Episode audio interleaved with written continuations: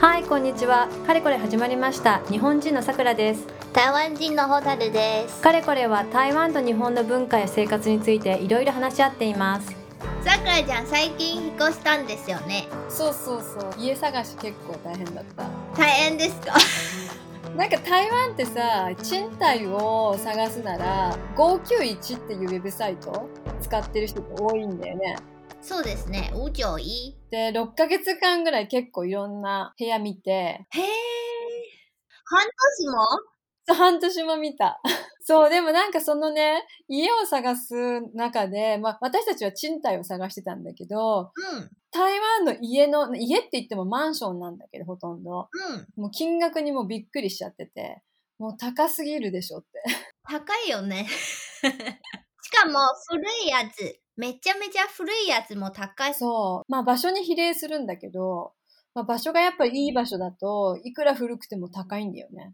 はいため息ついちゃう。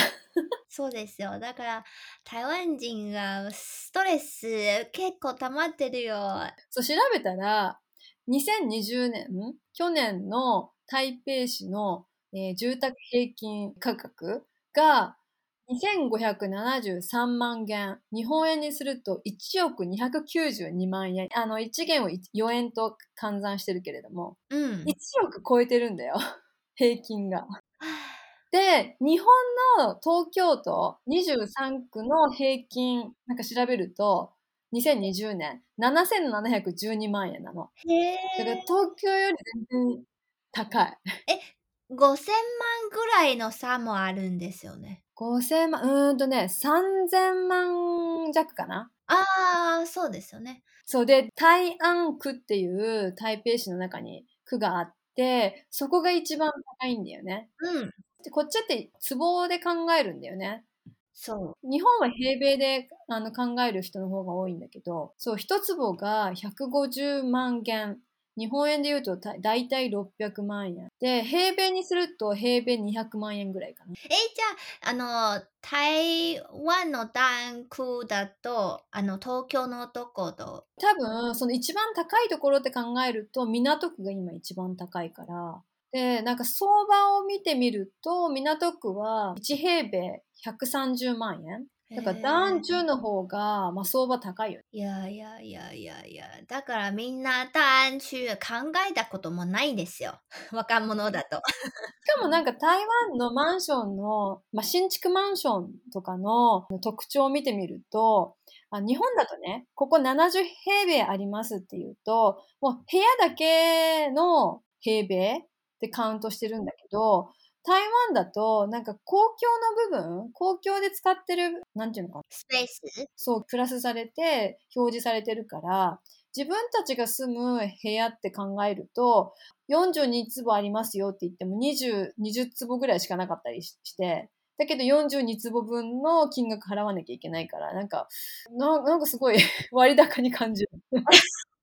いや、なんか台湾人だと、あー高いけど、そうじゃないだから、あの、さっきさくらちゃん言った、え、日本人そこが払わなくてもいいとびっくりしたんですよ。そうそう、公共の部分って払うのみたいな。だってほら、管理費とか払うじゃない管理費。そうです。でも管理費ってさ、管理してるの費用じゃないですか。まあね。だから、なんか、東京のマンション買うとめっちゃお得じゃないって思ってます。ちょっと思っちゃうよね。そう、そうやって見ると。そうもう初めて聞いたの。そう、でもね、台湾の新しい新築のマンションって、大体公共スペースにジムがあったり、あとプールがついてたり、そうですね。あとなんだろう、読書室があったりとか、 そ、そううカラオケも。カラオケもあるんだ。そう。 それ定番のがジム、あの、スイミングプールとカラオケかな人にとってはいいかもしれないけど、使わない人にとってはちょっとあれだよね。なんかもう、ちゃんと見ないと、なんかいらないって思ったら違うところ行かないとね。だから買った人多分必死に使うと思う。 使わないともったいないじゃんって。そうだよね。もうなんかジムに、そう、入会したつもりで。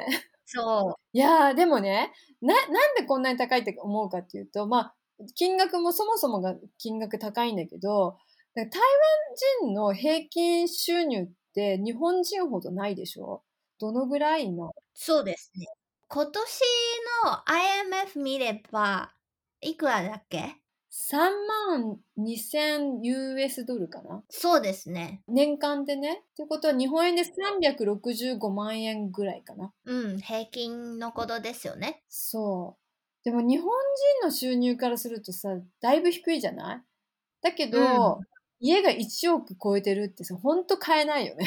買えない。なんかダーン中の中古のそうマンションでも、しかも37年とか経ってる、まあ、マンションとかでも、そう1億ぐらいしてるから、若者だと買えない。マンション買うのが有名です。ねえなんか夢のマイホームって本当の夢だよね。そう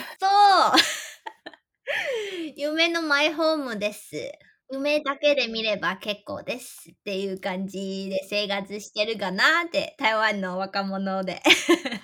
そのマンションの中ね、なんか全部売れましたって見ても、なんか実際住んでる人って少なかったりするから、なんか投機目的の人がすごい多いのかなって気がする。そうですよね。特に台北市内。え、逆に東京の投資のマンションがないですかいや、あると思う。あると思ありうますよね。と、多分台湾ほどじゃないんじゃないかな。本当うん、台湾はもの本当にすごいよね。なんか15、全個、全部の15%しか住んでないとかね。それが台中のことじゃないですか。え、そうなの友達が住んでるあのマンションとかもほとんど人住んでないとか言ってた。わあ。いや、でもね、本当に、あの、この家事情を見てると、その台湾の社社会の縮図を見てる感じがして、なんかどういうふうな、この貧富の差がお広がってるかとか、そう、なんか若者の苦労とか。 でも友達つい最近家買ったって言ってて、えー、どこのあの、シーズってなんか、南岸南岸って、あの、南港っていう駅の隣にある、これから多分発展していくよね。なんか10年以内に地下鉄も通るって言ってて、ああ、そうですよね。なんかこれからね、なんか高くなっていくところかなって気がするけど。うんうんうんうんうんうんうん。日本人がどうか私あのよくわからないけど台湾人がマンション買う買いたいならこれから発展するじゃないっていう考えが入ってくるよ。でも日本人が、うんあ今の環境がいいで買うの方が多いんかな。どうかなまあその要因もあるし、まあ人によっては、なんか将来売りたいって思ってる人もいるから、なんか駅からすごい近いところのマンションに買うっていう人もいるし、あー、うん、両方いるかも。そうでもなんかね、台湾のマンションの名前とかが面白いなって私は思 ってる。新横浜のことですか新横浜っていう名前のマンションがね。それなぜその名付けたんでわかりますかえー、新横浜ってさ、東京の隣じゃないだから、台湾、台北の隣って意味かな。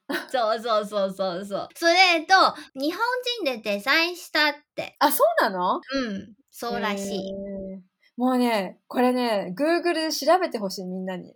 新横浜ってあの、反対字で書いて、そう。ちょっと恥ずかしいだけど、そこが全然、あの、さくらちゃんがこの前教えたのが何にもなかったんですよね。 何もない。そう、電車もないし。本当に、あの、キドンの方ですよね。海に近いけど海そんなに近くないよね確かそう、あの、一番、台湾の一番上のところ。そうそうそうそうそうあとね前ね見て面白かったのが芥川賞っていう名前のマンションがあった えー、そうあと大和賞とかね本当え知らなかった。 Google でさストリートビューとかあるじゃないああいうのとかでうん見てもらうと面白いだろうなって思うんで、そうですね。今旅行も行けないし。ぜひ新横浜はぜひ調べてみてくださいなんか面白いね名前のマンションとか見つけたらそれもインスタとかで送ってくれると嬉しいねはーい。じゃあ今日はここまでまた次回お会いしましょうバイバイ